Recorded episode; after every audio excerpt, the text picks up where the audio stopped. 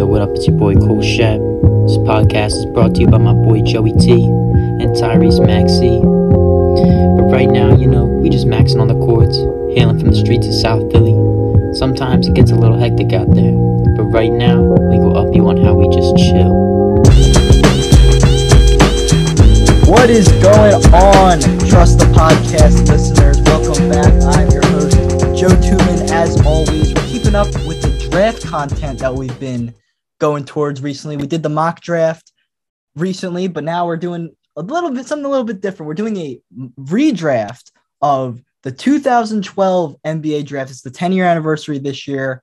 I thought it'd be really interesting to look back at it. There's a lot of former Sixers in this draft, which I was surprised by. And joining me to help me redraft is once again Chris Reynolds. Thanks for joining me today, Chris. I appreciate you coming on.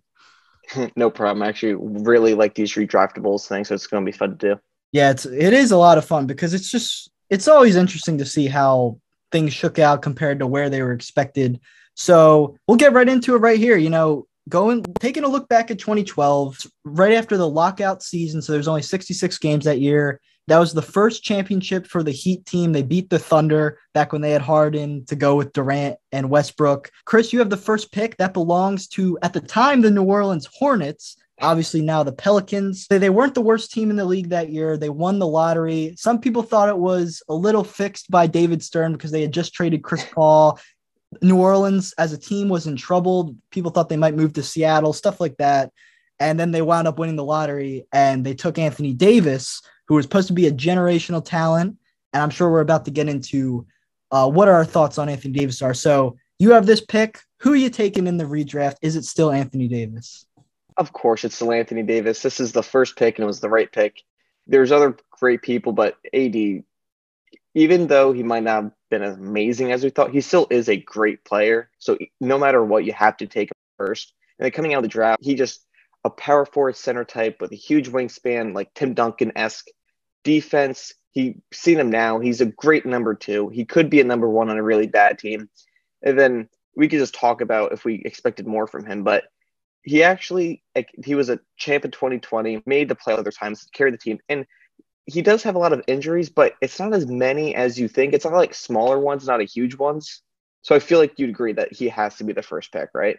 I do agree. I think there would have been a debate. Like if we were on ESPN, a talk show, I'm sure someone would have said Damian Lillard, but I agree with you mainly because of that championship that you mentioned. I think Anthony mm-hmm. Davis. For all of his things that might hold him back at times, he was crucial for the Lakers championship in 2020. He put up like 27 a game, first team all defense, cal- uh, candidate for de- defensive player of the year, and also his playoff run in 2018 where he eviscerated Dame and the Blazers and then they lost to yep. Golden State. But he was incredible that year. So just those two seasons alone, backed up by his like all star seasons, are there years I think raise him to still be the first pick. And of course, he was the right pick for New Orleans here. Now, just to get into why some people think he was a bit of a disappointment, you mentioned the injuries. I found this stat of 801 possible regular season games, he's only played 606, which mm. still seems like a lot, but if you put it all together, like you said, a lot of nagging injuries. He's always got a knee or a finger or something keeping him down for 20 games each year. Obviously, last year was maybe his most injury prone season yet.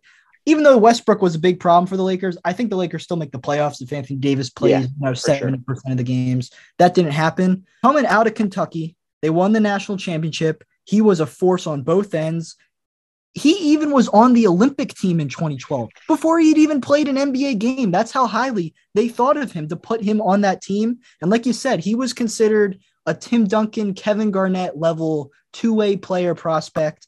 And while he did make the top 75 team, he's made four All NBA teams, all first team, interestingly. He's never made second or third team, only the first team. Um, all defense four times.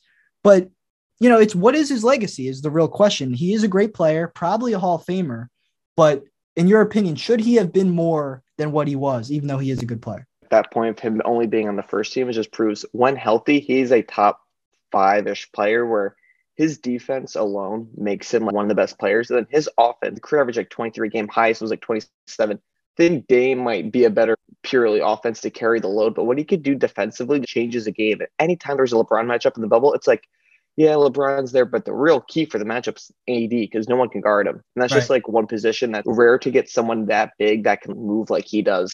But I think he just the has to be the first pick based on how special he is for that size. I agree. And just to wrap it up, I would just say going forward for him, he's not even 30 yet. I do think his prime is coming to an end because I think he's just breaking down, similar to guys like Blake Griffin, who was who was great at his peak, but just the injuries caught up to him. But even what Anthony Davis did in the first decade of his career, I think he's certainly a Hall of Famer and still deserves to go first in this draft because there's, a, as we'll get to, a lot of good players in this draft, mm-hmm. but no like superstar LeBron KD level guy. So I think he still deserves to go first in this draft. So that brings me to the second overall pick held by the Charlotte Bobcats. So the first two picks in this draft are teams that no longer exist or they changed their name. Uh, so Charlotte was the worst team in that 2012 season. They only won nine games, which they didn't play 82 games, so it isn't as bad as like my Sixers when we went 10 and 72. But they had the lowest wins in a single season for a number of all time. But they lose the lottery; they only get the second pick. They originally take AD's Kentucky teammate Michael Kidd Gilchrist, who you know he's a defensive prospect. He had a maybe the worst jump shot in NBA history, and even though he had a decently long career with Charlotte he just never was able to reach even remotely close to that second overall pick uh, status. But I got to take Damian Lillard here, who's clearly, yeah. I think, the second best player in this draft. One of my favorite non Sixers ever. He's a six time All Star, was a senior at Weber State coming out. He goes sixth overall, as we'll get to in a little bit. 2013 Rookie of the Year. He's played his whole career in Portland, which is a topic we can address. But when I look at him, one of the most clutch players of this generation, his 2019 playoff run, him and CJ get the, the Blazers to the Western Finals. That team wasn't amazing. Like if you look at the rest of that team, it's like Aminu and Harkless and Evan Turner. No one too crazy.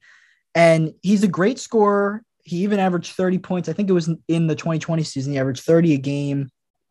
And you know, you can say that he's never really won anything, but I also would argue he hasn't really been given the the supporting cast necessary to lift him to a status like Jimmy Butler right now with the Heat, who you know whether it was with Minnesota or Chicago, never really had a great supporting cast, but now he has Miami, and now he's in the finals, or he was in the finals in 2020, made the Eastern Finals this year.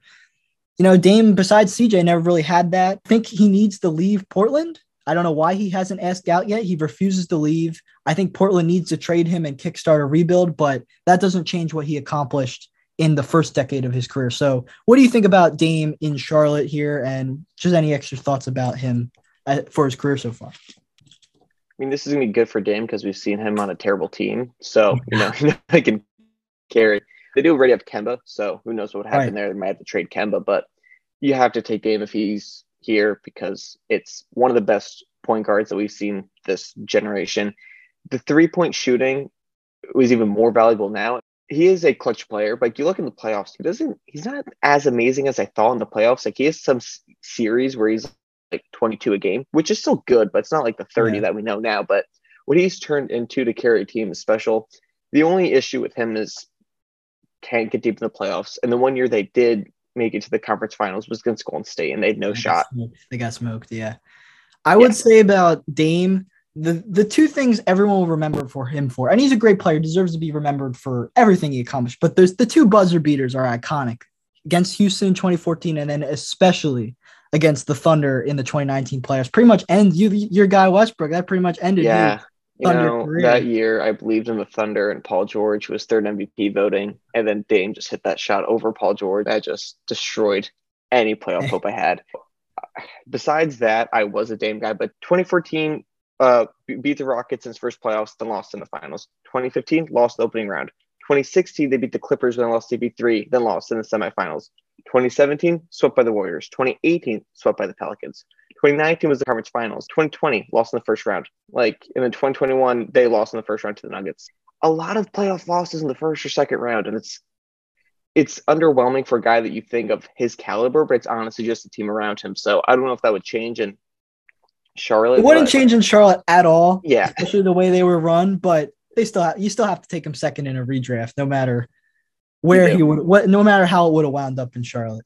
So you have this next pick, the Washington Wizards, who at this time they had John Wall.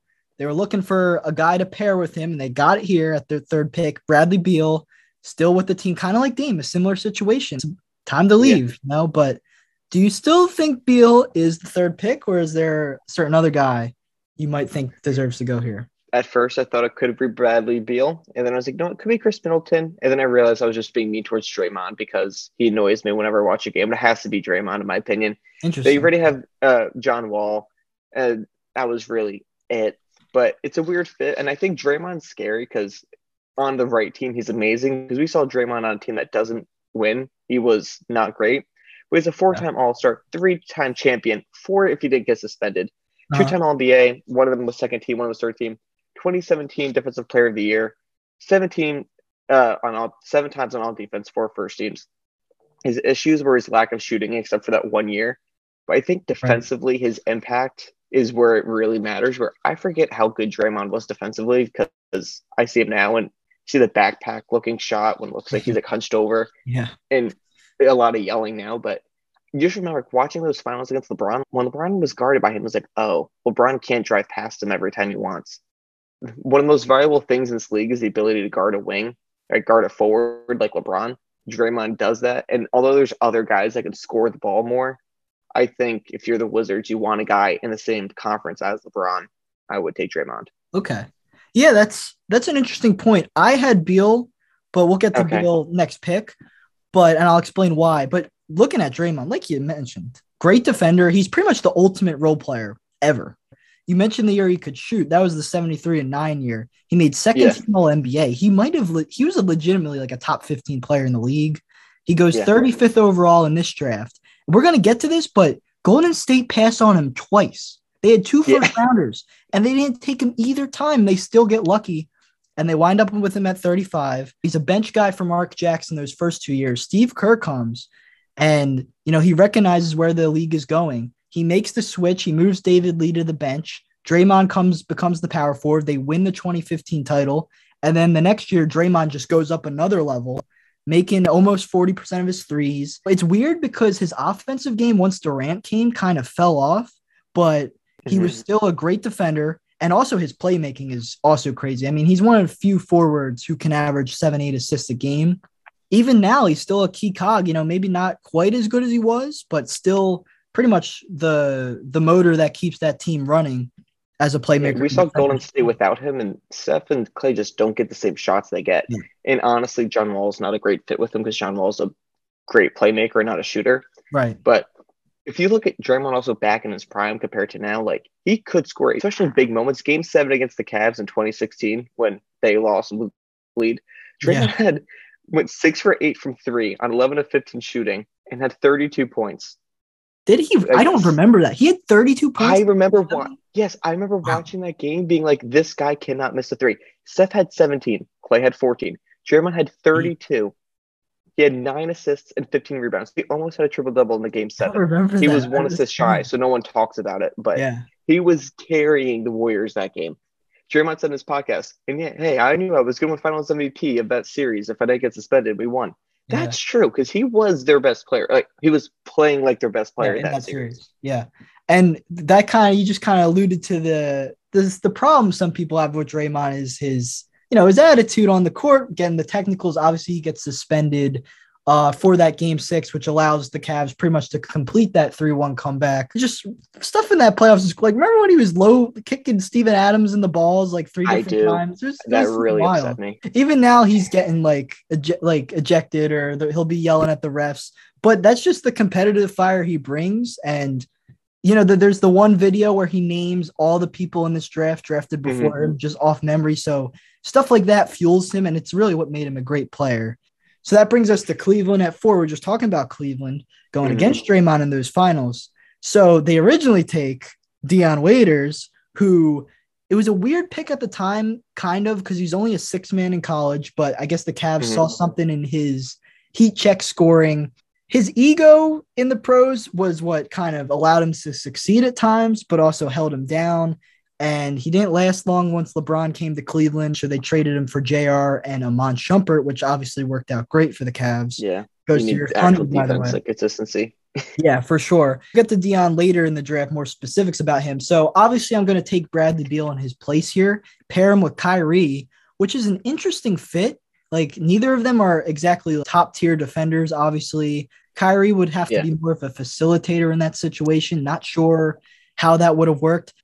You know, Draymond in Cleveland would have been interesting because that's who I had here. Now that I now that you made that pick though, LeBron, Kyrie, Bradley Beal, oh man, and they still could have probably traded for Kevin Love in some capacity, or maybe someone similar to Kevin Love, maybe slightly worse because maybe they don't get Wiggins Yeah. if they have Bradley Beal. But you know, I, I think that LeBron, Kyrie, and Beal would have been a really interesting fit together. And I'm kind of glad you took Draymond third now, even though I don't love the fit with him with Wall. I kind of like the Yeah. idea of Bradley Beal with LeBron and Kyrie. The one issue there is I don't know who's going to play defense in the front court with Beal and Kyrie, but I mean, Tristan think LeBron- Thompson. Tristan Thompson's still there, Yeah. but yeah, well, or no, they're in, in the backcourt. I mean, with Kyrie and Oh, Beal, yeah, the yeah, for guards sure. are not guarding For sure. anyone. But I don't know. Do you think LeBron would still go there if they had Beal's? Like, do you think LeBron was automatically going back to Cleveland? Because I don't know. I I know I do mean? Like- because think of it this way. I mean, what changes in this world of this redraft by Bradley? It only makes Cleveland more appealing because Dion was still there when LeBron went. He won a one more final, Mhm. then he lost the final, and then he goes back to Cleveland because Wade's getting older. Bosh. I don't think he went just to go home. I think he went because he knew the Heat's window closed. So I guess that would stay the same, and I Yeah. assume he'd go to Cleveland. So that's obviously better than Dion Waiters, and then you get more for Beal. I just think it's a weird fit with like a lot of great offense with no defense. My honestly, I didn't even have Beal going fourth. I had him like I had Khris Middleton over Bradley Beal for the See, I think that's insane. I won't lie. I think Do that you? 'Cause- I do. okay. Here's the thing. Beal, I think alone is a better show than Khris Middleton. Yeah. However, now Khris Middleton could put a champion on his roster, but Khris Middleton, three time All Star, okay, way better 3 and D. Okay, he could hit, he's a 50 40 90 guy. A Beal, we think, as a good three point shooter, but efficient wise, he's not that efficient from three. Not as good as you'd think. He shoots a lot of them. Though. He shoots a lot, but Middleton's a 50 40 90 guy. In this world, I'm assuming that LeBron goes there. If I'm LeBron, I'd rather have Khris Middleton with Kyrie than Bradley Beal. If there was no Kyrie, then I'd want Bradley Beal. But I think with that situation, I'd rather have the efficient defender and shooter of Khris Middleton if you know LeBron's coming. Okay. That's, I, I hear what you're saying. Here's my counter to that. And just to walk it back to like, we kind of missed, skipped over Beal's early beginnings with the Wizards. You know, he has the fit with Mhm. Wall. He had some injury issues, but he was still scoring like 16, 17 a game. The Wizards decide to max him despite the injuries. And then in, he instantly becomes like not injury prone anymore. And that leads to like that 2017 Wizards team that had that war with the Celtics in round two, one of my favorite player series. Yeah. Bradley Beal was incredible in those two playoff years with the Wizards, like 17 and then 18, that first round series the year after. He was awesome in those playoffs. He's averaged 30 points a game twice, which like is really impressive. And he's made all NBA third team in 2021. He, after Wall got hurt, he was able to shoulder the burden of being the face of the Wizards. He is a decent creator, averages five, six assists per game over the past couple seasons. I just think Bradley Beal is a flat out better player than Khris Middleton. That's just my opinion. I don't I really, think I don't really see it as a discussion, in my opinion. I think if you're if you were picking for the Wiz or not the Wizards, if you're picking for a bad team, Bradley Beal makes a lot more sense. But if you're Cleveland and you're have Kyrie, my whole thing would be build around Kyrie, let him become the player he has to be, and then have LeBron come. I think Bradley Beal takes away from that. That's why I was like, I had Bradley Beal going third in my first version of this draft, and then I moved him down to fifth because I just think Middleton makes more sense for the Cavs. And Yeah. also, like, he had 23 point something in that championship run in the playoffs, in the Oh, yeah, finals he- at least. He was very So, good. I he- trust me. He could score too. And I just think that Bradley Beal is like, imagine Devin Booker before Chris Paul got there. That's what Bradley Beal is now. Bad team, but Yeah. gets his own stats guy. And when they were good, he also doesn't defend anything. And I watched him when him and Westbrook were on the same team. And it was like Westbrook's team, but then Beal was a scorer. I would want someone who's a better role player. But I get exactly what you're saying. But I would like the known commodity that lets Kyrie grow as a player more than Bradley Beal. I think the problem is that we've only seen Bradley Beal in a real contender one year. So we don't know, Yeah. like, say Bradley Beal hypothetically was on in, in Jordan Poole's spot with Golden State. Yeah. Like, I feel like he would be Yeah. awesome. But I think that I I don't know. It's interesting. We, we disagree, but we we kind of made All our right. points. So moving on to five, the Sacramento Kings. You know, veterans of the lottery process. They originally take Thomas Robinson, a Kansas big, when they already have DeMarcus Cousins and a couple other big man role players. Thomas Robinson gets about 15 minutes a game in his rookie year, gets traded at the deadline to the Houston Rockets. They don't want to play him because they're trying to make the playoffs. Then they waive him to make cap space for Dwight Howard. He winds up on Portland. He's okay there. Winds up on the Sixers. He was on the process Sixers for a couple months. He actually that was the best stretch of his career. And then he kind of washes out of the league a year or two after that. A terrible spot for him, but he's probably not even going to go in our redraft at all. Maybe late, but we'll see. So who- I think you already made clear who you're going to take here, but who you taking instead of Thomas Robinson? Middleton has to go here. The issue here is that no matter what, whoever goes to the Kings is going to be terrible. I feel like that's going to be the issue. Um, so I feel like this is a worst case for Middleton. I actually like Bradley Beal here because I said, hey, the team's going to be terrible anyways. It's just like he's on the Wizards. But now we have to go with Middleton, three and D with his own shot creation. And then the team had Boogie Cousins at this point, still Tyreke Evans. Marcus Thornton was still scoring for them. Marcus but- Thornton, great call. Yeah, I actually remember him getting traded to the Nets, and I actually liked him a lot. But oh, Marcus Thornton, could he's a good, he's a good player. Yeah, he actually was. Better than you think. Um, but Middleton, 50, 40, 90 guy, that's rare. He was he went to the Bucks in the Brandon Jennings trade, but that doesn't happen here. Um, three-time All-Star, which is actually kind of surprising, but like he's Yeah. an All-Star three times, you know, and when he's there, he's just a very consistent shooter. I mean, the Kings are never going to support him. I just felt bad drafting any player to the Kings in this Yeah. one, but who knows? Maybe they get Middleton. Boogie Cousins won't leave because maybe they change every single thing about the organization. I already talked about Middleton. I think he's really good. I think that he's not as great as the only player in the team. I think he's a great number two alongside like shooting and defense because that's exactly what he does. But yeah, I think it has to be Middleton, right? Yeah, I agree. Definitely, Middleton should go. I had him fifth on my board. So Okay. he goes third. He's another second round pick in this top five. 39th pick. He was from Texas A&M, which I didn't really know or remember. Like you mentioned, he was on the Pistons. He gets traded with Brandon Knight for Brandon Jennings, which is a trade that the Bucks won by a huge margin. Lethal three and D player. You didn't mention, but he's also a pretty good passer. He's like five, six assists a game Yeah. over the past few years couple injuries over the course of his career. This year in the playoffs, his injury really hurt the Bucks. And then he had a 2017, he tore his hamstring, if you remember that. And then he came back, and then Jabari got hurt. So all year that year, the Bucks uh, oh were my missing. god, him. I Yeah, Jabari Jabari was Parker. awesome that year. He was the Mhm. third piece of the missing of the big three for the Bucks Yeah. that never developed. Yeah. Yeah. I mean, he was averaging 20 a game that year before he got hurt. And then Coach Bud comes, and that's when Middleton becomes the player he is now. He makes the All Star team. He's averaged 18 points per game or more every year since 2016, besides the 2017 year where he was hurt. And yeah, I mean, champion, All Star. Middleton, I think. I'm like you said, I'm not sure how he would fare without Giannis per se. I mean, Yeah. those those guys kind of came up together because, like we mentioned, Middleton's first year with the Bucks was 2014. That's Giannis's rookie year, and they kind of grow together from there. But yeah, he's had a great career. He's still going. He's probably going to stay with the Bucks for most, if not all, of his career going forward. So I'm interested to see if the Bucks win another title. But he's certainly, I think, the right pick here. Right, this brings us to the sixth pick, which was originally Portland. And they had this pick from the Nets because the Nets traded an unprotected first round pick for Gerald Wallace, who never had another good season in his career. So obviously they take Dame here originally. That's not possible. And I don't see a replacement for Dame as like a lead guard on the board. So instead, I'm going to go mm. best player available. And to me, that's Harrison Barnes, who goes seventh from North Carolina originally. Uh, the, North Carolina has a ton of players in this draft, as we'll get to. Golden State takes him seventh. He has a great playoffs his rookie year, but then Iguodala comes. He moves to the bench, struggles, but when Kerr comes in, he switches that. It's like how he, sw- he switched David Lee and Draymond, and then he switches Iguodala and Harrison Barnes. The death lineup is born. Barnes is the small ball four, Draymond the small ball five.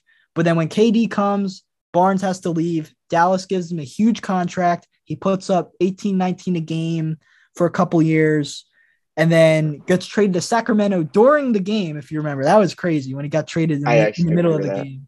And then I think actually the last two years, I know he's not in a winning environment like Golden State, but I think the past two years have been the best years of his career. Efficiency wise, as a scorer, he's been really valuable. A lot of Sixers fans wanted him as like some sort of weird Tobias Harrison Barnes swap. I don't think it's going to happen, but you know, it would be nice if he could get back to a good team because I think he proved with Golden State he could be really helpful. I will say he sucked in the 2016 finals, but overall, I think he's the right pick for Portland here. And in my opinion, I think the draft falls off after here. I'm not sure how you feel about that though. Okay, wait. I'm sorry. You had Harrison Barnes, right? You threw me when you said I'm going best available, and Yeah. then you went Harrison Barnes. You don't think I-?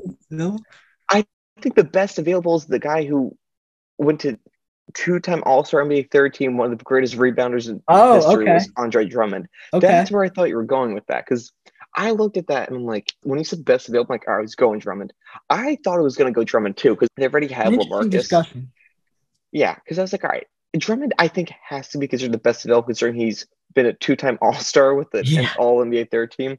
He had his highest was 16 rebounds a game. I don't think he's a great fit at all for the Blazers. Maybe they trade out or something, but that really Yeah. surprised me there. Um, I had Harrison Barnes going ninth in this draft. Really? Um, I don't see it. I know. I I just, just, don't think I feel like his offense was solid, but then when he's on his own team, we okay, 19.2 with Dallas was his career high.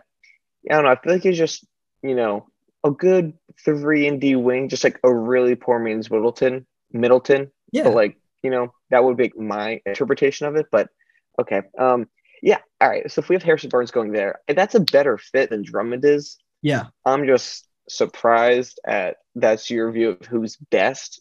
I would I say like it's I don't know. I think it's best because Drummond was, you know, he made the all. I, I will when we draft Drummond, I have a lot of thoughts, but and he's on my Sixers mm. this year, obviously. So I have I saw him play. Yeah. he's a great rebounder. He's just he's born. He's in the wrong era. I think Barnes Yeah, had yeah. he had a slight window where he was the best player on the Pistons, but if you take all 10 years, I think Barnes has been better, more usable in the current NBA, and being on Golden State, he's accomplished more as well. So I and right now I think he's like I said, I think he's been really good the past two years. So I my that's the way I see it. But I understand your point. Drummond has the Yeah. all stars, all star in the all. I will say. Barnes on Dallas was also like underratedly good, like 19.2 and 18.9 like per game. And then with the Kings, I mean, that doesn't really matter in my opinion because 16, 14, like, you know what I mean? Like, Yeah. it's just like Sacramento. They don't, they're not doing anything. Like, I would I say remember, his like, his efficiency was worse with Dallas, but his points were higher, and it's kind of Yeah. right now with Sacramento. yeah, exactly. But like in 2016, he had nine points a game in the whole playoffs. 2015, 10.6. He did suck in 20 he did suck in the Yeah. the Cleveland Like, series when Cleveland Maybe won. that's like what I remember him as, but I don't even disagree that strongly. I thought we were gonna argue the fit, but all right. Um, Yeah, Golden State on I the clock gonna- now. They just lost Barnes Golden State. originally. okay. Well, okay. Well, this changes things up now. Um, they already have Bogut though. You know what I mean? So like, yeah, do they? and David like, Lee. I don't even. And they have David Lee. So, but like Bogut was their center, and Yeah. Drummond can't play next to him. So honestly, all right, hear me out. I have a They need. They, they don't. They don't have Draymond Green in this scenario because Draymond's already taken. Yeah. You get Jae Crowder to take Yes. over the on. Draymond role. That's You the exactly same who I thing? had. All right, cool. I didn't know if that was gonna be that out there, but three and D wing with Curry Thompson. I don't know if they they might. I think they lost Monta Ellis uh, going into this next Yeah, year because they traded him. Yeah, Yeah. yeah, so that's when they got Bogut. Right. Um, they needed shooting and wing defense because they in this situation they don't have Harrison Barnes, they don't have Draymond, so they have their shooting and wing defense. Some teams that Crowder's on, he does not work at all, like Cleveland or whatever. Yeah. But Yeah. Harrison Barnes, I thought would have been like a safer pick, but he was off the board anyways. Uh, his career high was 14 points a game, but like he's a reliable 10 points a game. We see him like he's still playing well now for the Suns too. Just great defender, three point shooting. I'm very happy that you also had him going here. Yeah. I I think Jae Crowder is such a good fit here. I love his career trajectory. It's so interesting because he goes, he's another second round pick. He goes actually the pick ahead of Draymond in this draft, 34th. Dallas takes him, doesn't get a ton of minutes. He gets traded to Boston in the Rondo trade, Yeah. which also sent Dwight Powell to Dallas. So it was kind of like Dwight Powell for Crowder, which is kind of weird. But anyway, and then he becomes a trusted three and D guy for Stevens. who Mhm. Stevens loved Jae Crowder. He played a ton for him, but he gets traded with Isaiah for Kyrie. Cleveland, weird fit with LeBron. I'm not even sure why it, didn't, work, but it just didn't Yeah. work. Goes to Utah in a trade deadline trade. And then he's on Memphis. He was okay for both of those teams. But then when he goes to Miami and then signs with Phoenix, now he's been on three teams that had deep playoff runs. He's on an Eastern Finals uh, Boston team, and he's been in two finals back to back years with Miami and Phoenix. And he's on a really good regular season Phoenix team this year.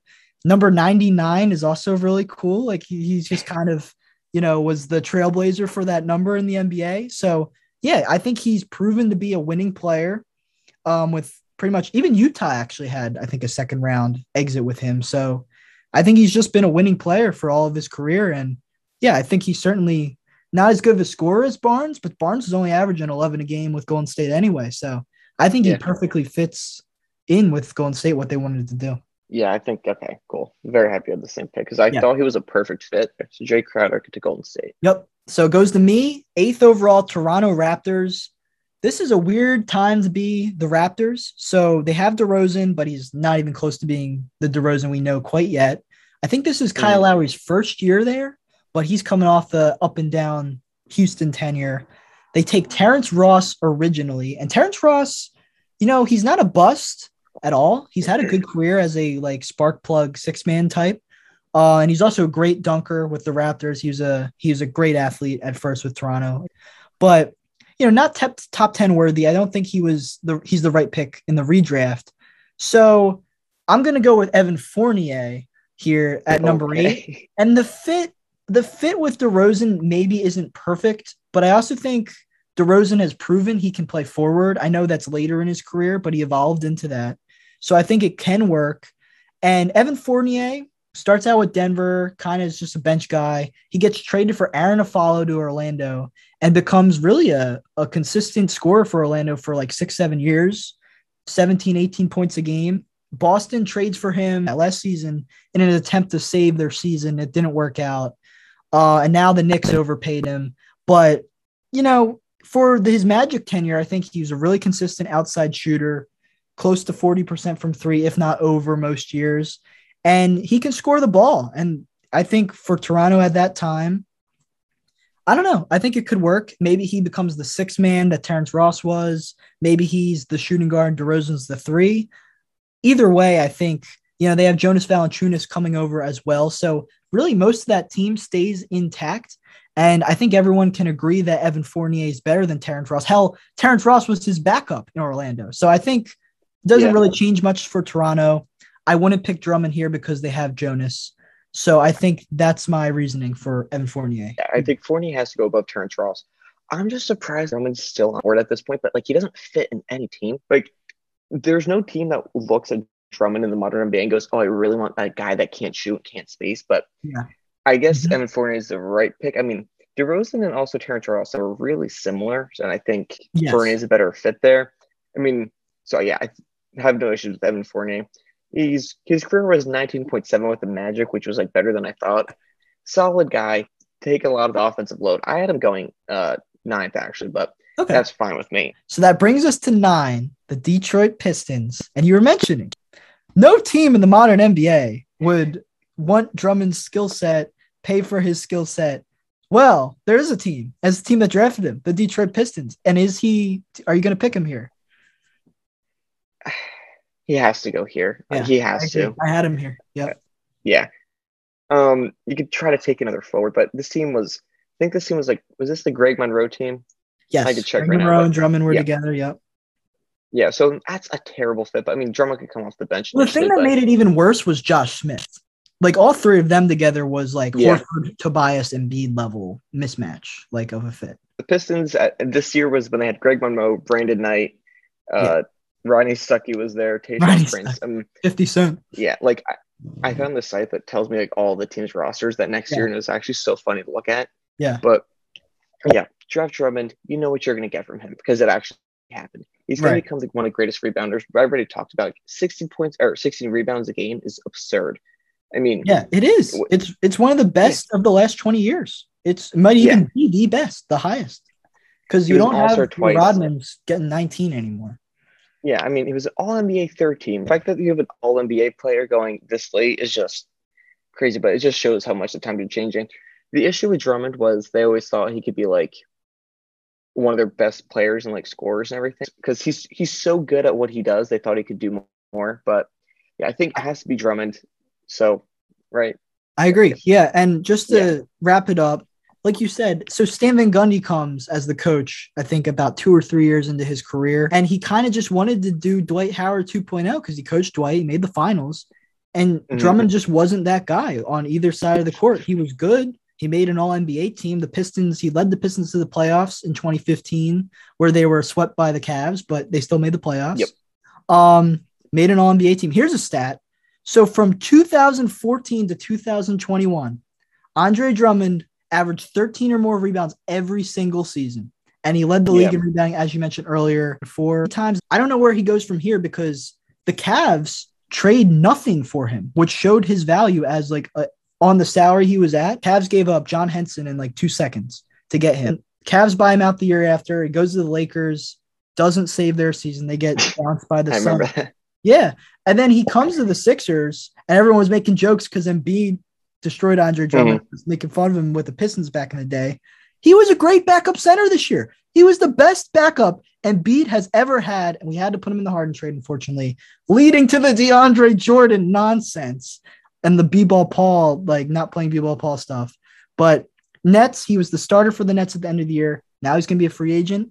I'm interested interested to see what his value is. I think he got his value back a little bit, and you know, I think he'll be a good backup center for the rest of his career. But yeah, that's why I had him low because I think he's had a decent yeah. four or five years, but you know, he's only like 30 and he's already kind of done as his prime. That brings us to the Hornets once again.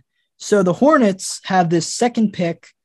Uh, they got it from the Clippers in the Chris Paul trade, but it's originally from the Timberwolves. This is such a random trade. So the Timberwolves had traded the pick along with current Sixers assistant coach Sam Cassell to the Clippers for Marko Jaric and Mario Chalmers' cousin Lionel Chalmers. So that's how this pick wound up with the Hornets. They originally take Austin Rivers, who was a huge recruit coming out of high school, goes to Duke. Wasn't a total disappointment, but he also didn't quite live up to expectations at Duke. And we'll get to more of him later, but he didn't succeed with the Pelicans, but he succeeded later in his career. But I think the pick here instead to go with AD, you're probably not changing your your ceiling that much by this pick, but I think Will Barton here is a really good pick. Uh, good athlete, good, solid enough three and D player. Drafted by the Blazers, 40th overall. Uh, didn't really play at all for them. They trade him for Arron Afflalo, another Arron Afflalo trade. We just had Evan Fournier. Now we have Will Barton. Uh, goes to Denver, and then he's been with Denver ever since, and as both a six man and a starter. I think he's been pretty consistent. Gives you 12 to 15 a game.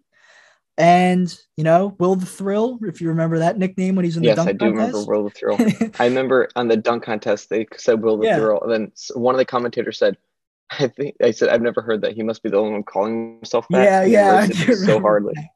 Right. You know, he's been injured some years. Uh, he, mm-hmm. I looked at his playoffs. You know, Denver's made the playoffs, but his playoffs specifically because of injuries, he hasn't been a part of all those runs necessarily. But mm-hmm. I think he's a solid player and I think it's the right pick here. I like him with the ball more in his hands. Just like maybe he could do that for the second unit, but he's actually a pretty good playmaker. He could shoot some years. I mean, his career high is 15.7 a game. I feel like at this point, all these guys is really about like who do you like more, but they're all pretty similar. Right. Um, yeah, solid pick. I actually like Will Barton a lot. So I mean, that's a solid pick. I mean, all these guys here are pretty similar. Yeah, I agree. So that brings us to another team with two picks. Portland, uh, your pick here. So Portland, oh, this is Portland's actual pick because we already said earlier that they got yep. number six from the Nets. So originally goes uh, Meyers Leonard, who I will say was okay at times for Portland. We know he is now unceremoniously out of the NBA after he uh, exploited himself as an anti-Semite on Twitch. So he won't be getting drafted here. But uh, who do you have instead?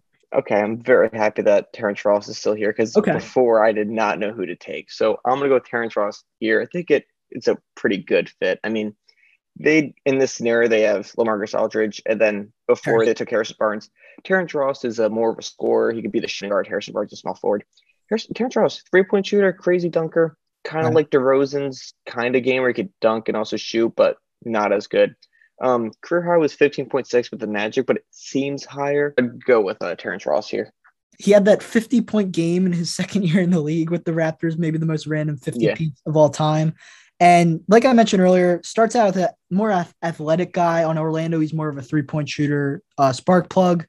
Uh, he was in the tra- Mhm. he was actually in a huge trade for the Raptors because they traded him for Serge Ibaka, which pretty much Yep, leads to the championship. I mean, obviously Kawhi more leads to the championship, but Yeah. Serge was Serge killed the Sixers in that Oh, series. he was a huge He part was of that amazing. run. So that was a big trade for the Raptors, so it kind of makes that pick originally uh, worth it. So he goes to Portland here.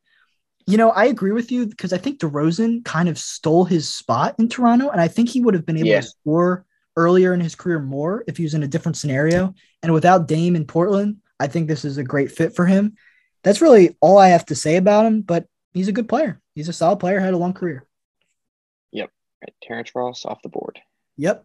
All right. So that brings us to the Houston Rockets. So they originally take Jeremy Lamb, but then he's in the Harden trade. So Jeremy Lamb never plays for the Thunder. They trade him with Steven Adams. Well, the pick that became Steven Adams a year later, and then Kevin Martin for James Harden.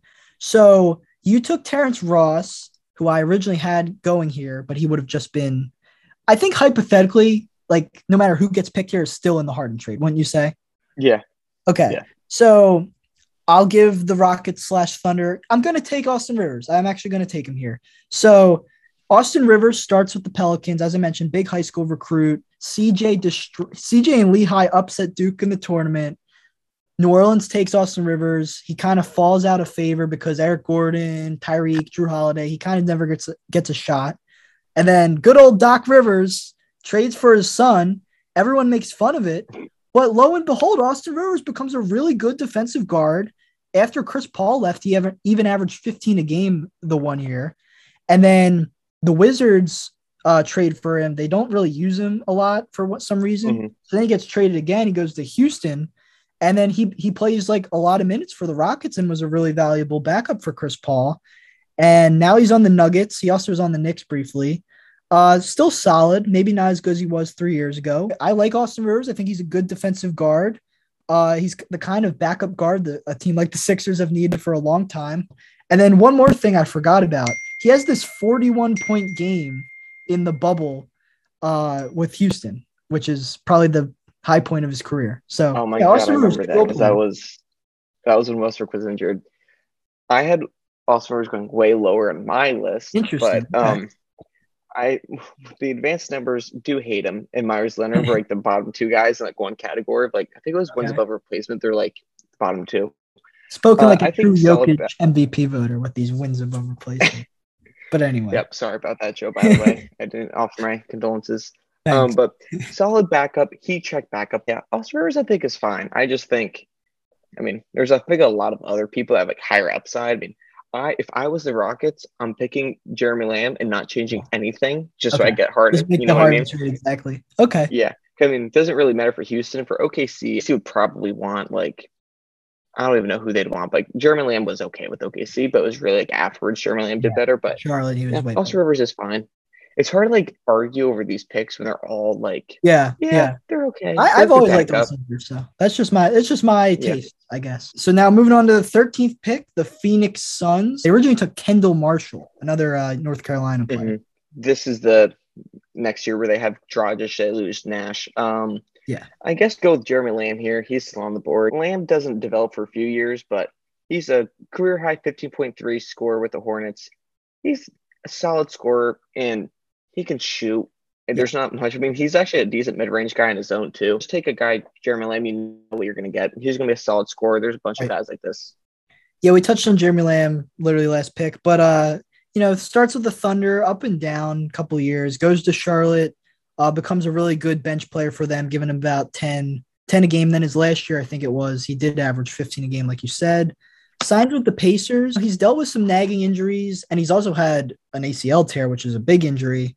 But despite that, he's still, when he has played for the Pacers, he's still been pretty solid. And then he got traded to the Kings this year in that, like, what was it, like a just, just, oh, it was the Halliburton trade, right? I think in yeah. that trade. So yeah, so now he's on the Kings. He, I think he's a free agent this summer. But yeah, like you said, good, good, sh- good shooting guard, solid three point shooter, good mid range shooter.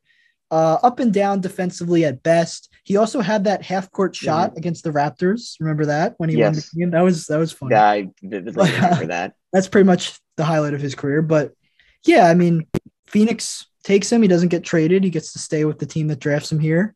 And uh, briefly on Kendall Marshall. So he's one of the weirdest players in this draft, and I know about him because he played for one of the Process Sixers teams. So the Suns barely play him. Then he's on this, the Lakers the next year when they stunk, and he averaged like eight, almost nine assists a game, which is really random.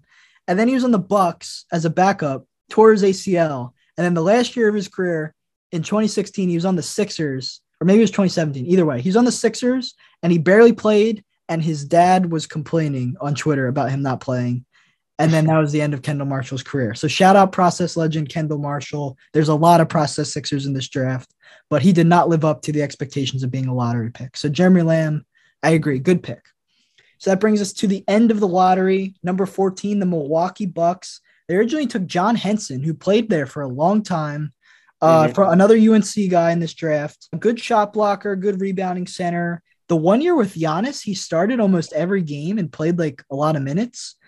And, you know, I'm not going to take him here, but he had a solid career. I'm going to take a guy who went undrafted originally in this draft. That's Kent Bazemore okay. from Old Dominion. I think he's the only NBA player from Old Dominion ever. I don't even know where Old Dominion is, but he's kind of he's worn a lot of hats in the NBA, so to speak. Starts out as like Steph Curry's buddy, who's like this bench warmer on the Warriors. He winds up on the tanking Lakers, where he averages actually his career high points. Was only like 20 games, but he still averaged like 13 a game. Goes to the Hawks, good bench player on that 60 win team that lost to LeBron. Then he becomes a starter with the Hawks.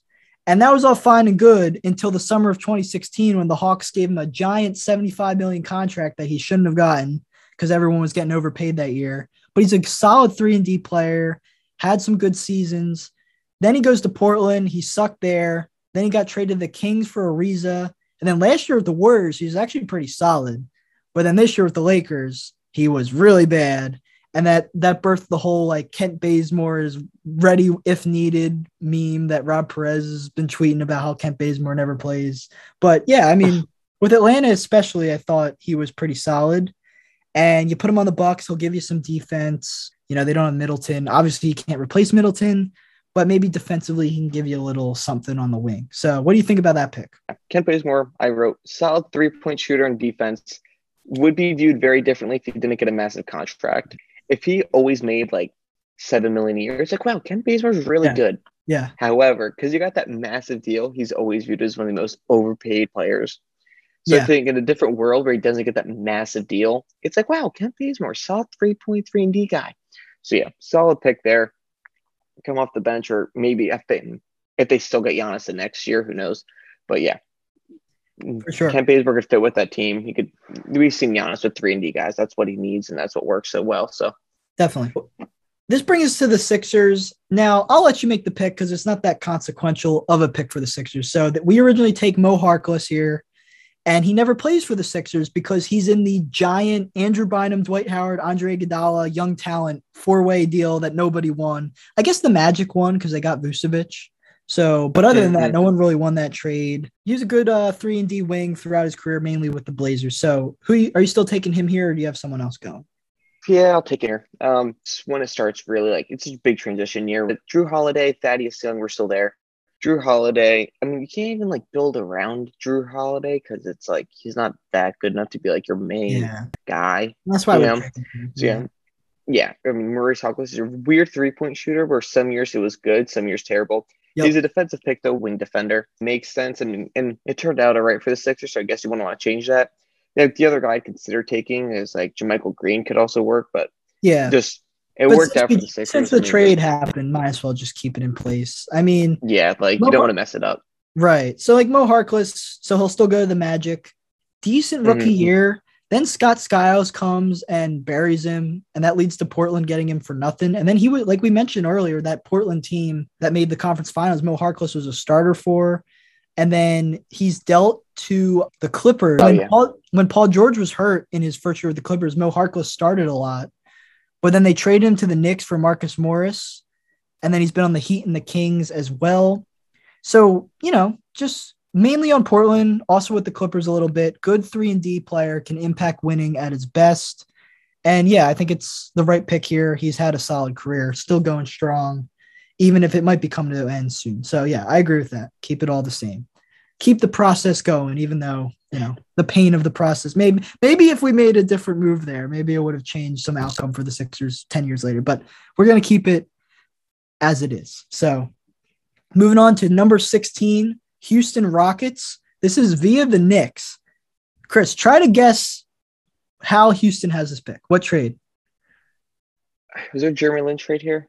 It is not. It is from the Tracy McGrady trade. First round Tracy, pick the Knicks. So I thought was, that uh, was, was this year that Jeremy Lin went to the team.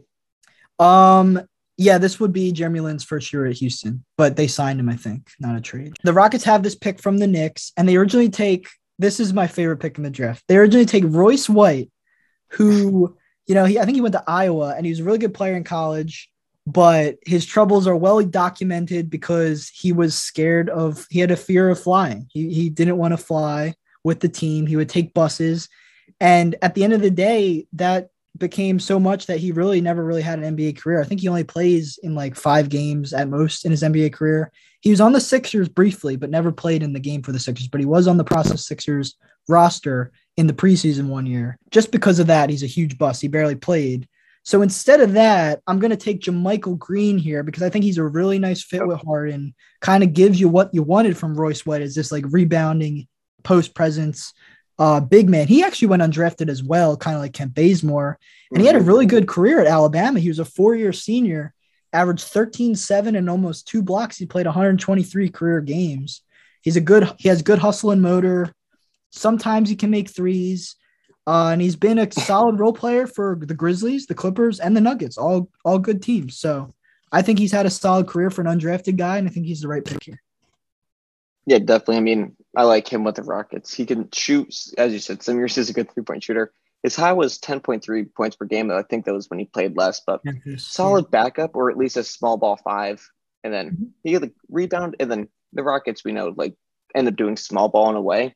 And then he's gonna have no pick and roll option with Harden, but just like another big guy for Harden to kick the ball out to for three once they get Harden. So right. I like the pick. Yeah. So you got the Dallas Mavericks here who originally take Tyler Zeller, but Tyler Zeller never played for Dallas. Um, oh, what it, what it was actually, it's a draft night trade. So the Mavericks traded this pick and they got two later picks from Cleveland. So Tyler Zeller okay. drafted by Dallas, but immediately traded to the Cavs. Um, not much to say about him. He's another guy in this draft from the North Carolina. Uh, just like you know, a prodding big. He could score in the post, but as the league evolved, he became less uh useful. So who do you have mm-hmm. instead of so, Tyler? Well, um, you or maybe you'll take Tyler Zeller, but it's your pick. so would Dallas is this technically is this player going on Dallas or are we assuming that they'd keep the pick here? Um I guess it's Cleveland because it's a draft pick for draft pick trade. So I guess you're trading this okay. player to Cleveland. Okay. So this player is going to Cleveland, and then our situation they already have Bradley Beal and yeah. Kyrie. All right. Yes. Yeah, that okay, that's fine. Uh, I'd go with Tomas Satoransky here. Okay. Because the team's young, but he's I don't know if you remember this, but he won't play for a few years. Right. Because he was in Europe, right? So he's a good big guard that can actually like play make as like a I think he's like six seven. So he'd come off the bench and then two young guys, Bradley Beal, Kyrie. He's not going to get in the way because he's not going to be there anyways. The team's not going to be a contender for a while. Uh, when LeBron comes, you know, if they Tomas Satoransky off the bench, yeah. solid pick. He's big yeah. enough, which helps with the size, and then assistant playmaking for bigger guy. I think that's just a good trade to have. Yeah. So Tomas went 32nd. So he's the second pick of the second round to Washington, and they held his rights all the way to 2016. So he still gets to play with Bradley Beal in this universe. Six foot seven point guard. He he eventually became the Bulls' uh, starting point for, for a couple of years. Shout out Tom English. We actually like talked about Tomas Satoransky on our mock draft podcast the other day because I was asking him about Tomas in prep for this redraft. But um, you know, one year with the Wizards, he shot 46% from three, which is probably only like two or three attempts, but still pretty solid. And you know, last year he sucked with the Pelicans, but then went back to the Wizards at year's end and was okay. So maybe he's getting his career back on track. And yeah, overall, a good solid, uh, do everything backup point guard. He can pass, he can score sometimes, he can defend. So yeah, I, I like the fit there with Cleveland. And yeah, I think it's a fine pick. Nothing wrong with Tomas. He's Plus, a if Dallas gets to make the pick, that's another foreign guy that they get to pick. So you know, that yeah, all makes for, sense. for sure. So if Dallas is keeping it, they get their white guy for sure. All right, so that brings us to the Houston Rockets. So we already had a pick for them. Uh, they took JaMychal Green, and they also had another pick, which they trade to the Thunder. Um, so they keep this pick. According to my research, they have this pick. Uh, it's Utah's pick, but that that was dealt to the Timberwolves in the Al Jefferson trade. And then Daryl Morey, being the great GM that he is, he gets this pick by trading Chase Budinger, who was like a decent backup forward most of his career. So shout out Daryl Morey for being the king of all trades. I am going to take here. So we have JaMychal Green and Terrence Ross. Is that correct for Houston? Or no, Jeremy Yes. Lamb or Austin Rivers. Austin Rivers. Or, But Austin Rivers is traded Yeah, on the Thunder. So okay. yeah, So it's just JaMychal Green. It's just JaMychal Green joining the Thunder. Yes. definitely the- JaMychal Green. Okay, so I'm gonna take. I think it's time for Dion Waiters to come off the board here. I know he's a Thank you. weird he's a weird fit with Harden, but he's gonna have to come off the bench and he's gonna have to eat that. And you know what? Dion Waiters could use a hu- some humbling early in his career because maybe it would have helped him uh, pan out a little better. So I'm gonna take him here. And you know, Dion, he's like we said, he's the fourth pick in this draft. He was a six man at Syracuse, and he's had up and downs throughout his career. You know, Cleveland, He's paired with Kyrie, which is kind of an awkward fit. Doesn't really work out there. Gets traded, as we mentioned, for Shump and JR, a big trade for the Cavs uh, when they win the title. And then he's uh, the six man for your Thunder for a bit there, you know, up and down. And then he signs with the Heat. And the Heat start out that 2016 boy. 17 season. Yeah, a, a roller coaster of events for Dion in Miami. Miami starts 11 and 30 that year but then they finish 30 and 11 and it's a big part because of Dion Waiters. Waiters Island is born. They have the 13 game win streak. They beat the Warriors. Dion has the game winner and Dion Waiters mania was born in Miami for that season. He was scoring like I think he won player of the week one week. He was averaging like 17, 18 points for like a 2 month stretch. But then he gets an ankle injury at the end of the year. And then from there, he has a lot of ankle injuries over the next year or two with Miami. And then what really did him in was the whole um, edible situation on the team Yeah. playing, which leads to him going to the Lakers and actually winning a championship with the Lakers, but he barely played. And you know, he just had he had some fun moments, obviously, especially with the Heat in 2017. He had a couple other fun moments as well as a Heat check guy, but overall, he just up to expectations as the fourth overall pick. I think it's a great pick. I well, Okay. the one issue is Dion Waiters in Houston. Who knows? I really like Dion Waiters. Uh, I would love to see him, and I liked him in Cleveland too, because like it's Cleveland. You know, it's like Miami starts off great, but yeah, I don't like you know some guys like Harden, like stuff like that. When who knows what they do? I would like them in a dead city, but Dion Waiters, great pick. I was waiting to take him. I probably would take him soon. Um, yeah. Well, actually, you didn't mention though. The- The actual Houston pick was for Terrence Jones, who was like the, Oh, the I got it. second youngest guy. I am so sorry. I forgot to talk about. I love Terrence Jones. I know, me too. Terrence Jones was I- so good because, and he is, he was, he had such an injustice against him. You know, he had some injuries at Houston, Mhm. but when he played, he was kind of like what we drafted JaMychal Green to do for Houston. He was a good rebounding uh, power forward, played well opposite Harden and Dwight. And then he goes to the Pelicans. He's averaging like 12 points a game on the Pelicans. They trade for DeMarcus Cousins, and then they waive Terrence Jones to so he can have more playing time elsewhere, which is really weird. The Bucks Mhm. sign him. He plays three games for the Bucks. A year he was averaging almost 12 points a game. He only gets three play. He gets three games with the Bucks. Then they waive him, and that's it. He has like, and it- Houston brings him back for like a 10 day contract. He barely plays, and then his career is just over for no reason. He was a solid bench power forward. I don't know why he just disappeared. I like Terrence Jones. I was looking through. It's like, oh, Terrence Jones. I looked at his stuff, and it's like he's like the second youngest guy in the Rockets to drop thirty in a game. He had like that one really good year, and then he was like playing twenty seven minutes a game with like twelve points per game. He Yeah. hel- he stayed to help Kentucky win the national title. Mhm. Different situation. Who knows? I think he has like one of the highest ceilings of these guys we've talked about in the last like ten minutes. Yeah. Like, who Yeah. knows if he doesn't doesn't get injured, doesn't get like on the weird team. Well, the year the the Rockets, the Warriors' first title, they beat the Rockets in the Western Finals. Terrence Jones was playing crunch time for the Rockets in that series. Like he was, he was a real player, and he Mhm. just, like I said, vanished for no reason. So, shout out Terrence Jones. You deserved better from the NBA. So, moving on, number nineteen pick, the Orlando Magic. Your pick here. They originally took Andrew Nicholson. Yeah. Um, Orlando's weird because they don't. I, they end up with uh, Tobias Harris and Vucevic is what they get at the end of that year. So I don't really know what they could do. There's a lot of centers left on this board. I'll just take Mike Scott. Um, Yes! That's who I had too. Okay.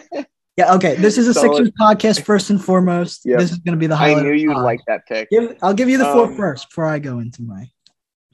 Yeah, you, you're going to steal the show in this one, but uh, great shooter, really good shooter. Small ball five, maybe, just at least a good four, big forward at least. Uh, they already have Vucevic, but off the bench, just like a solid center. Yeah. Um, I'm gonna just say, I mean, maybe if there was like a good guard they could get, but at this point in the There's draft, not. take Mike Scott. There's not. Exactly, just take Mike Scott. Yeah, for sure. So Mike Scott, I, I, another guy whose career fascinates me to no end. Real fast on Nicholson, by the way, decent rookie year, decent fourth year at the Magic. The Wizards give him four years, 26 million. And then a year later, he was so bad that they had to trade him. The Nets got rid of him, and then he was out of the league. So that contract was a big bust for the Wizards. But anyway, getting back to Mike Scott, he goes second round to the Hawks, and he becomes a big bench player for the, like we said earlier with Kent Bazemore, the 60 win Atlanta team. He was really a consistent, like six to eight points a game. But then in the 2017 season, he dealt with an injury and he shot terribly for the Hawks, and they wound up waiving him, or they traded him to the Suns, and the Suns waived him.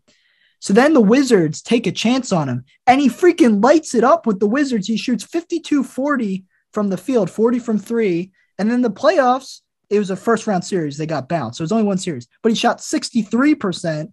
He averaged almost 10 points a game with the Wizards. The Clippers pick him up. He's there for a bit. He gets traded with Tobias and Boban. They come to the Sixers, and a Philly icon is born. Mike Scott. All these absolute iconic moments. You know, the Mike Scott Hive. I had a T-shirt. I had a T-shirt for a while. The three general manager nickname. Him and Jimmy Butler. They pioneered the ninja headbands. You know, he's giving out the ice cream to the kids when he fought the Eagles fan while wearing his Redskins jersey proud at the game. Saying, I ain't no bitch at the press conference. How many great moments egging Joel and Ben on as they kicked Karl-Anthony Towns' ass, and Joel had him in a sleeper hold. That just, and by the way, also playing incredible uh, and giving the Sixers bench help for the 2019 team. That you know, obviously the Kawhi shot ends that, but we went to a game Mhm. seven down to the very last second with the eventual champion, and that's the. I mean, this this is the farthest we've come. So, and Mike Scott was Yep. a big part of that, along with Tobias. That trade, I'll forever defend that trade. I understand Tobias got overpaid, but Tobias and not even to also get Mike Scott and Boban, I thought that was a great trade at the time. I still like it. And you know, it sucks. Mike Scott kind of fell off his last year with the Sixers last season, and now he's out of the league. But I really think he had a good bench career as a scorer. So yeah, Mhm. that's my Mike Scott um, tribute right there. Right, few things there. Um, one, Tobias Harris trade at the time. Tobias Harris was balling with the Clippers. I That know! trade made a ton of sense. People like, like all we gave time, up, all Tobias gave up was Landry Shamet and a first round pick in Wilson Chandler's corpse. It was not a bad trade. Yes. Tobias Harris was amazing that year, like his best season, so it made a ton of sense. So I defend you there. Two, Ninja headbands, missed them. I Jrue. Holiday, Jimmy Butler were the guys that I remember with them, and the NBA was like didn't know about them, so they just banned them. They should look back at that. And three, actually, back to Mike Scott. Um, yeah, very I remember solid guy. When AJ this- not allowed to wear ninja headbands per Jimmy Butler. Yeah, I know. Mike Scott, solid guy. I look at stuff I'm like, you know, he could actually go higher. It doesn't. It, it like, doesn't help that he's already out of the league though. When other guys like Yeah. Lamb and people like that are still in the league. Yeah, but yeah, actually pretty good. I always felt like he was underrated. So yeah, and that was the most passionate I've seen you talk, maybe except against the uh, Embiid MVP debate. But Yeah. honestly, that rivaled it in terms of your like energy on that one. Bro, Mike Scott, man, you Sixers legend. Shout out Mike Scott, man. All right, so uh my pick here. Come back down That's to a earth. Yes. The Denver Nuggets, they took Evan Fournier originally. He obviously went a lot higher. So this team already had some centers. They had JaVale, Kosta Koufos, But unfortunately, all the centers, all the people on the board right now are centers, in my opinion. Yeah. I'm going to go with the best center I think's left, and I think that's John Henson. Kind of talked about Okay. him earlier a little bit, but he had a lengthy career with the Bucks. Good rebounder, good shot blocker, plays team defense, decent enough fit with Giannis before Brook Lopez came. Um, traded to the Cavs for George Hill, and then traded for the Pistons for Drummond. And then I think injuries and also just bigs kind of going out of style kind of caused him to be out of the league. But with the Bucks, Mhm. solid career as both a bench player and a starter. So I think he's a good pick here. Yeah, uh, really good shot blocker, like better than you'd think. And then, I mean, I had him going later, but like it's just at this point they're all centers. But I think of the best ones, he's like one of the better defensive ones. And then Yeah. Just saw him. Don't expect offense from him, but I don't think you would be if it's Denver at the twentieth pick. They already have Right. Ty Lawson. They already have Kenneth Faried. Like there, Yeah, man, Manimal's there too. That's a good call. Yeah. yeah, and then Faried's pretty small, right? He's like a smaller center. Yeah. So he played power Yeah, so forward in Denver, so it, I think it works. yeah, yeah. So then Henson can at least like either do two tall guys back in that time or whatever. So I think it's a This good is pick. about to be uh this is the Denver team that's about to be the I think they're the third seed, but then Golden State beats them in in Yep, the first round, and that that. kind of kickstarts Golden State's run. Was this when Iggy was on Denver, then went to Yes. Golden State right after? Yeah. Right, exactly. So yeah, Um, yeah. Okay. I know John Henson could have been better than Koufos. John Henson could have been better than Koufos. So I don't know if it changes anything, but you know, Yeah. there you go. So your pick here, Boston Celtics. They originally took Jared Sullinger, who Mhm. you know kind of had a promising start to his career, averaged He 13 a game a couple times, but injuries and more importantly, like not to make fun of the guy, but his weight really held him Yeah. back, and he fell out of the league. So That's why this is cool doing the redraft because I found that guy, look him up, and you're like, oh my god, this guy just ate too much food in Boston, and Yeah. that was really he's it. in great shape now. By the way, He I saw like, a picture of him in the EuroLeague. He, he looks great, but wasn't Figured great. out too late. Yeah, right. Exactly. Um, Boston has the next two picks, right? They do. They do. Yep. Okay. LeBron is in the Heat in his prime. They still have Rondo, Pierce, Garnett. They lost Ray Allen. Um, there's a lot of centers left. Maybe I feel like it, with hindsight, you'd move Kevin Garnett to the five if he wants to, but they lost Perkins, so know. They could take another center. Um, but they also have the two picks, so instead I'll take Michael Kidd Gilchrist. Maybe guards LeBron, second unit behind Pierce and Garnett. You know, he's not going to contribute offensively, but they already have a good team. I think if you move Kevin Garnett to the five or something, like that could really like unlock the team, but I doubt they do this back at the time. I think it's a bit like Matisse Thybulle, where sometimes you're like, wow, Yes. this guy's really good defensively, and then he tries shooting the ball, and you're like, he can't play. Um, they've back to back picks anyway, so you could get a center if you need one, but Right. I just think he's a good guy that could play based on the matchup. For sure. I had um Michael Kidd Gilchrist here as well. He had a lot of flaws. We talked obviously he's a big bust in this draft because he Mhm. goes second. But he played for Charlotte. He played he was a starter for Charlotte for like seven years. And a big part of that He is had a pretty solid career, like he did. He blank did. wise. Like he he still, even with his awful jump shot, he still was able to score like nine, 10 points a game at times. And Mhm. Steve Clifford was his coach for the vast majority of, and that's a big part of why he played so much is because Steve Clifford values. You saw him with Orlando as well. Steve Clifford values those long athletic defenders, and that's exactly what MKG was. And you know, he just has pesky length and tenacity, decent rebounder. You know, he can at least make a dunk and a layup, so he can give you some points. And what really did MKG in is when Borrego took over because he wanted to change the way Charlotte did things. 1st year Mhm. with Borrego, MKG's a bench player, but by the second year, he's literally out of the rotation, gets cut. He's on Dallas, but like barely plays. And then that was it. So he's kind of just that bad on offense. And he's also like too short to be a center, but doesn't have the offensive game to be a forward. So he kind of watched. They tried out. playing him at center on some team, but didn't work. I which I think it was Dallas. they I think that was what Dallas was trying It to was do. Dallas. Yeah. I think it was, but it didn't really work. Yeah, so Yeah. but I think it's a good pick here. I think Stevens could have gotten him to do a similar thing, just play some wing defense, maybe off the bench instead Mm-hmm. of as a starter, but I think it could have worked. So that brings me And that's his to- time though too. The Celtics are trying to win a title, so you can like actually play defense coming out of the league, so, like against the Heat or something. Yeah, because he could have given this team, the 12 13 team, he could have helped. And then just a couple Mm. years later with the Isaiah Thomas team, he could have helped as well. So that brings us to another Celtics pick. Uh, they have this via the Thunder, who traded to the Clippers, and then it went to the Celtics.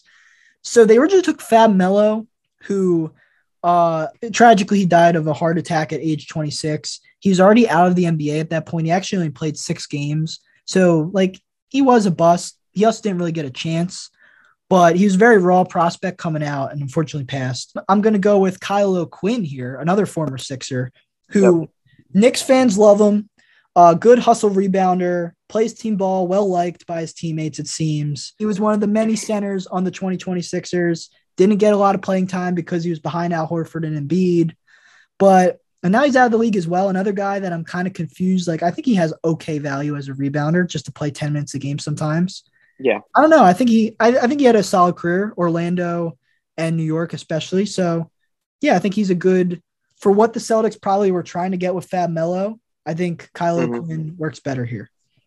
Yeah, I actually like Kyle Quinn a lot. Um, yeah.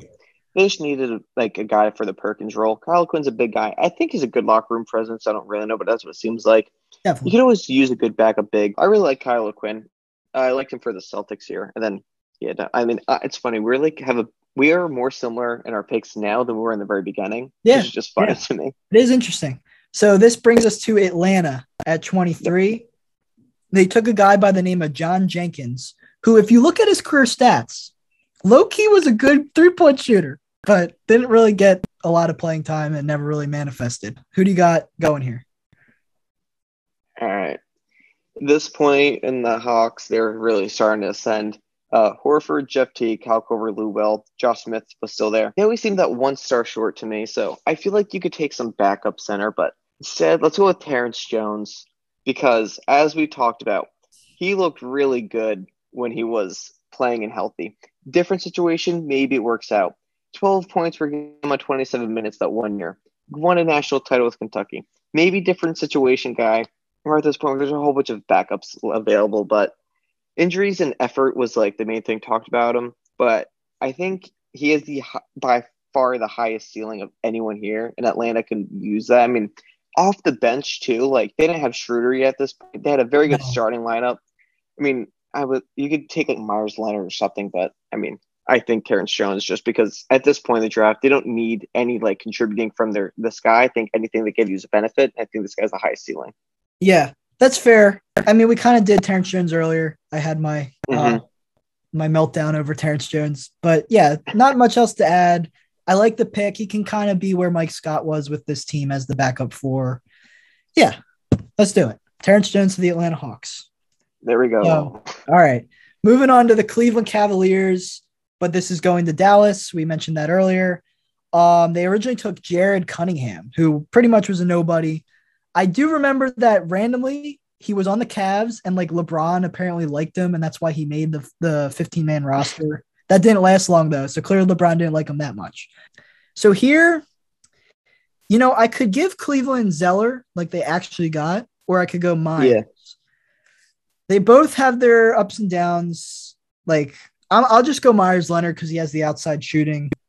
Here's what I'll mm-hmm. say about Meyers Leonard you know, he had injuries. Like one year with Portland, he would play like 20 minutes a game, and the next he'd be out of the lineup or only playing eight minutes a game. And then it's the opposite again. And that was kind of an up and down thing for the beginning of his career. His last two years with Portland, he really was a big part of the bench. If you remember the 2019 Blazers, we mentioned earlier Golden State their ass, but in game four in the sweep, yep. He had 31 points, yeah. which was so random. I remember that. Yeah. That was a 2K card on my team. Was it? Okay. Yeah. I think I was. Yeah, it was a Diamond Meyers I, Leonard. I remember that. Yeah. So, and then the Heat have him. And it, do you remember like the bubble Heat would start Meyers Leonard every game for no reason? Like it was uh, weird. honestly, it was, I watched a lot of Heat bubble basketball, and I was the I was like the one guy. I'm like that doesn't fit the Heat culture vibe to me, but whatever. No, no. Yeah, um, like, that was He's one of those yeah. guys that's like big and looks really good, but like you're like, wow, that big guy can shoot. Like he never like actually shot the ball. He had a very low usage, which is good, but like he needed to yeah. do more than on defense. He was his his best year was like eight points and like five rebounds, which is fine. He, he was an okay bench guy. Yeah. Uh, could make the three. Obviously, he he ruined it for himself though, because he all he would have been remembered as is like big white guy who could shoot threes and now he's going to be remembered really as an anti-Semite. He's out of the league because of it. And yeah, like come on, Meyers Leonard. The one thing I will add, Um, we need to talk about Portland's 2016 summer because a lot of those guys are in this draft. Talked about Mo Harkless earlier, and I think he was worth the money because he's an actual starter for that team. But they pay Mo Mhm. Harkless, Meyers Leonard, Allen Crabbe, Evan Turner, Allen Crabbe.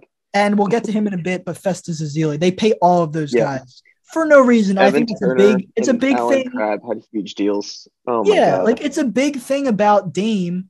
Um, like we talked about earlier, not having an A plus supporting cast. You could pay. I would. I say like you could have paid Mo Harkless and Allen Crabbe. Let the other three walk. Like why? Why? Why spend all that money? But that's the summer of 2016. Everybody was overpaying. But yeah, that's kind of Meyers Leonard's legacy. yeah. So Meyers Leonard to Cleveland. Yep. or Um, Da- Dallas, however you see it. Yeah.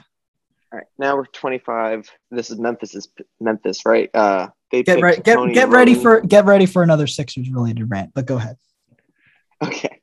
Um, let's see. At this point, they just they have a great starting five of Conley, Tony Allen, Rudy Gay, Zach Randolph, Marc Gasol. Um, yeah, and they're about to trade Rudy Gay for Tayshaun Prince, which was a big deal. Yeah. actually. Yeah. Let's see. Uh, I'll just take Jared Sullinger, who actually ended up going to Boston, but we talked about him before. Solid, very good offensive rebounder. Three straight years of 10 plus points. Athletic when he was smaller. Different. At this point, you know, a backup, whatever, is going to be fine. But if you're at one of these teams, you need like one more guy. Who knows? Yeah. Maybe different situation thrives because we saw he was very solid when he was Yeah. healthy and playing. So have Jared Sullinger go to uh, Memphis. For sure. And like I had him a little lower, but just to add on, he so after the Celtics, he signed with the Raptors, got hurt, he broke his foot, and then he actually got traded as part of the PJ Tucker trade for the Raptors, but the Suns immediately cut him.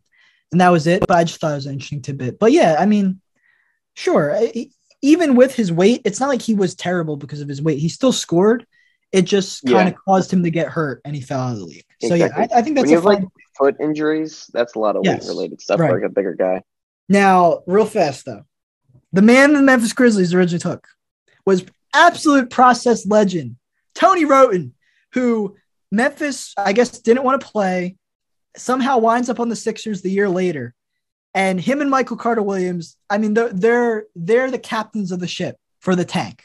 Tony Wroten, especially in 2015, he was averaging 17 points a game. He couldn't make a three to save his life. He was out there slapping the floor on defense. And it all came down to a crashing halt, a sad halt when he tears his ACL, loses his athletic burst, plays eight more games the year after with the Sixers, and we cut him. And then he never plays another NBA game. And it's really sad. And I love Tony Wroten. He'll always have a special place in my heart. Yeah. Just that's my eulogy for Tony Wroten's career. But he was such a fun, energetic player on those 15 win teams. I loved him. Yep. All right, moving on to my pick, Indiana Pacers. They they originally took the uh not Mason, Miles Plumlee, the most forgettable Plumlee. I guess Marshall's more Yeah. forgettable, but I think Marshall, Yeah. because he went to the military and was better in college than Miles, is actually more memorable. So Miles, Yeah. my opinion, most forgettable Plumlee. I will say he did start for the 2014 Suns, who won 48 games. But other than that, he got totally overpaid by the Bucks for some reason. He kind of stole John Henson's role for a year. We were talking about that earlier. Uh, but he Mhm. wasn't that great. He's very slow footed, big, decent rebounder. That's about it. I'm going to take Jonathan Simmons, another former Sixer. Uh, the Spurs kind of plucked him from obscurity. He was overseas for about three years after this draft. Um, if you remember, the 2017 Spurs, the year Kawhi gets hurt in the playoffs, but Jonathan Simmons Yeah. actually played a lot for them in the playoffs, was making 3s leads the Magic to sign him. He's okay with the Magic. And then he's traded alongside the first round pick that would become Tyrese Maxey in exchange for Markelle Fultz. And then he did absolutely nothing on the Sixers besides being another Simmons along with Ben on the team. But he was on the 2019 Sixers with Mike Scott. So, you know, I for the vaguely remember him. yeah, time. like his 2017 playoffs, and then his first year with the Magic, he actually averaged 14 a game on bad Mhm. efficiency, but he still averaged 14 a game. I think it's an Yeah. okay pick here. it's gonna be Miami with 27, right? Yeah, number 27, Miami Heat. Yep. All right. They just won the title. Best with the small ball five is what we learned. Bosh playing the five. Chris Andersen's on the bench. They don't need another big. I Yeah. think the best guy available who's not a big is Darius Miller. LeBron is best with shooting around him. Darius Miller can shoot. Injuries were an issue, but he shot around 40% like twice in his career. Um, you don't need much around, like, the Heat don't need much, but you could always just use more shooting around LeBron. And Wade also had a little bit LeBron to him where it was like driving and kick out to three. Darius Miller's the best non center left, in my opinion. So I'd pick him. I think that's a good pick for the Heat here. Yeah, he had a weird little career because he was on the Pelicans for a couple years, but then it wasn't spectacular. He went overseas. And then when he came back to the NBA, he went back to the Pelicans, which was interesting. But we talked about the 2018 Pelicans earlier with Davis. He actually played a lot for them and was making like 40% of his threes. That's pretty much Yeah. the highlight of his career. But, you know, he's currently a free agent, but a decent three point shooter. I think that's a fine pick for where we are. Another Yeah. Sixers thing the Heat originally took Arnett Moultrie, who was a total bust for the. Sixers. Injuries and suspensions limited him. He also wasn't good and wound up out of the NBA. So, Arnett Moultrie for you. So that brings me to the Thunder at 28 here. So they uh, took Perry Jones III from Baylor, who was supposed to be this like athletic three and D guy. Just wasn't good enough. He just didn't live up to what he could have been. I just realized we um we kind of let Tyler Zeller fall a little here. Yeah. He had a couple decent seasons. I think with Cleveland one year he averaged eight, and then Brad Stevens second year in Boston, Tyler Zeller actually played a lot. Uh, he averaged like ten points a game that year. But as I mentioned earlier, like just the way the league went, he just wasn't. He he was already like an iffy post defender, and then he just became too slow. He had a couple years where he could score in the low post for the Thunder. You know, Kendrick Perkins wasn't doing much for them at that point, so maybe Tyler Zeller could have swung a playoff series randomly one year. Give Tyler Zeller, another UNC guy, to the Thunder here. At this point, there's a lot of just good backups. I actually probably would have taken Festus Ezeli because of how good he is, like when he's healthy. Yeah, But I think if you just need a solid backup, Tyler Zeller's solid. Uh, it's so it's so funny watching this because like if you have Serge Ibaka, if you're the Thunder, you'd move him to the five and have him shoot. right. Like that, then they should Yeah. didn't do that. it's just so funny like how it worked out. But all these teams at the end, I forget how good they were. Like Durant, Westbrook, Kevin Martin was a really good shooter yeah, for Kevin them. Martin. Yeah, Serge Ibaka, Reggie Jackson off the bench. This team was really good, but like I mean, Thabo. Thabo. uh, Thabo Sefolosha was there too, and it's just like, and they also just lost James Harden. Yeah, I, Tyler Zeller's fine pick there. Um, anything else about that or no? no, sorry, Tyler. No? All right, cool. All right, Yeah, your your last Uh, pick, 29. Chicago Bulls. They originally took Jeff Teague's brother, Marquis Teague. Marquez Teague. Yep. Chicago's team. This was the D Rose injury season, right? Yeah, he missed all of this year. This is Nate Robinson. Yeah. his playoff run. Yeah, Yep, that's what I had. So the year before, the or the number one seed, D Rose gets injured against the Sixers. Sixers win the first round. Yeah, still- yeah. It's it Sixers, they had Luol Deng, and we took the Celtics Boozer. to seven. You did take the Celtics to seven, which is What a honest. run! Imagine if we could have that I- much fun now. Uh, well, you could just have Doc Rivers saying that no one expects you Uh. guys to get there, and therefore it doesn't matter. Um, that being Hey, said, he also acted like you guys. He acted like the Sixers were an eighth seed. But anyways, enough about Doc. Um, Yeah, Luol Deng, Carlos Boozer, Joakim Noah, Nate Robinson, Jimmy Butler, Rip yeah, Hamilton Jimmy Butler. Yeah. Like that team was good. And Mhm. the issue is the fact they don't have Derrick Rose. But Yeah. all right, I'll just take Miles Plumlee here. You could always use a backup center. You know, eight point one points, seven point eight rebounds. I think were his highs. He could dunk and he can rebound. Yeah. that's a really basic skill, but you know. you Need someone that can do it. I loved Mason Plumlee when he was on the Nets, and he was literally was in the dunk contest one year. Yeah. I remember doing. oh, I'm, I'm 2K a big rebuild. Mason guy. Miles Yeah. Miles wishes he was Mason. I don't I was like 12 or something. I was doing a 2K rebuild with Mason Plumlee averaging 30 points a game because I literally like him over Brook Lopez. Because of that, I'll pick his brother, Miles Plumlee. Um, 8.1 points, 6.8 rebounds is actually pretty solid. You need, yeah, I don't know what else to say besides like, had- basic had a- backup center. From 2013 to 2015, he was fine, productive enough. Once the Bucks signed him to a four, like I have it written down, four years, 52 million. Like that oh was my god. And he he was also involved in the dumbest trade in NBA history. Ready for this one? So the Bucks traded him to the Hornets for Spencer Hawes and Roy Hibbert. I saw that on his Wikipedia and I just started laughing. But yeah, Yeah. okay. Miles Plumlee, yeah, he'll get he'll get you four rebounds in 13 minutes for this Bulls team. So there you go.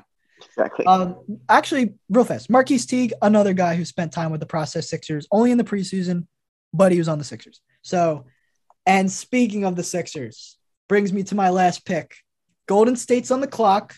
So they got this pick from the Spurs in the Richard Jefferson Stephen Jackson trade. So there's that. Um, they took Festus Ezeli originally. This is the crazy thing. Golden State really risked everything they've done because they could have taken Draymond here, 30th. It was only five picks earlier, and they didn't. They took Festus Ezeli. And it, all it takes is the Wizards taking Draymond over Tomas or the Mavs taking Draymond over Mhm. uh, Bernard James and Jae Crowder. And everything's different, but it doesn't happen that way. So Golden State takes Ezeli, who like he he could block shots and rebounds, had terrible knee injuries. Like the only year of his career that he played a decent amount was uh, the 16 year, the 73 win team. And he's actually a good backup center that year. And that's why Portland gave him like a two year, 18 million deal. But his knees were just so bad. He never even played for Portland. And it sucks because he was an okay backup center, just was hurt so much. He also missed all of his second year. So he wound up missing a ton of time, even in his short career. But uh, he was a capable interior presence. So the player I'm going to take here instead, and I swear this isn't a meme. I really think he's the best guy left. Undrafted out of Georgetown. I said before Tony Wroten was the captain of the process. No, this man, Hollis Thompson, is the captain of the process. Four seasons with the Sixers, all losing seasons. But the man, he set the 76ers record at the time for three pointers made for a rookie in the rookie season. He averaged nine to 10 points per game every year, except his last one when he got cut, unfortunately.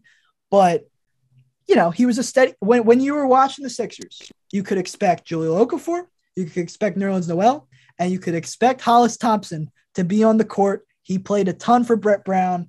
And once again, just like Wroten, just like Mike Scott, always going to have some love for Hollis Thompson. He actually was in the league like a year ago. He was on the he was on the Kings for like a 10-day contract, which I wasn't aware of before doing the research.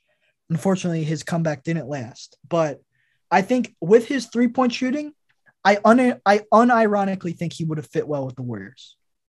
Hmm.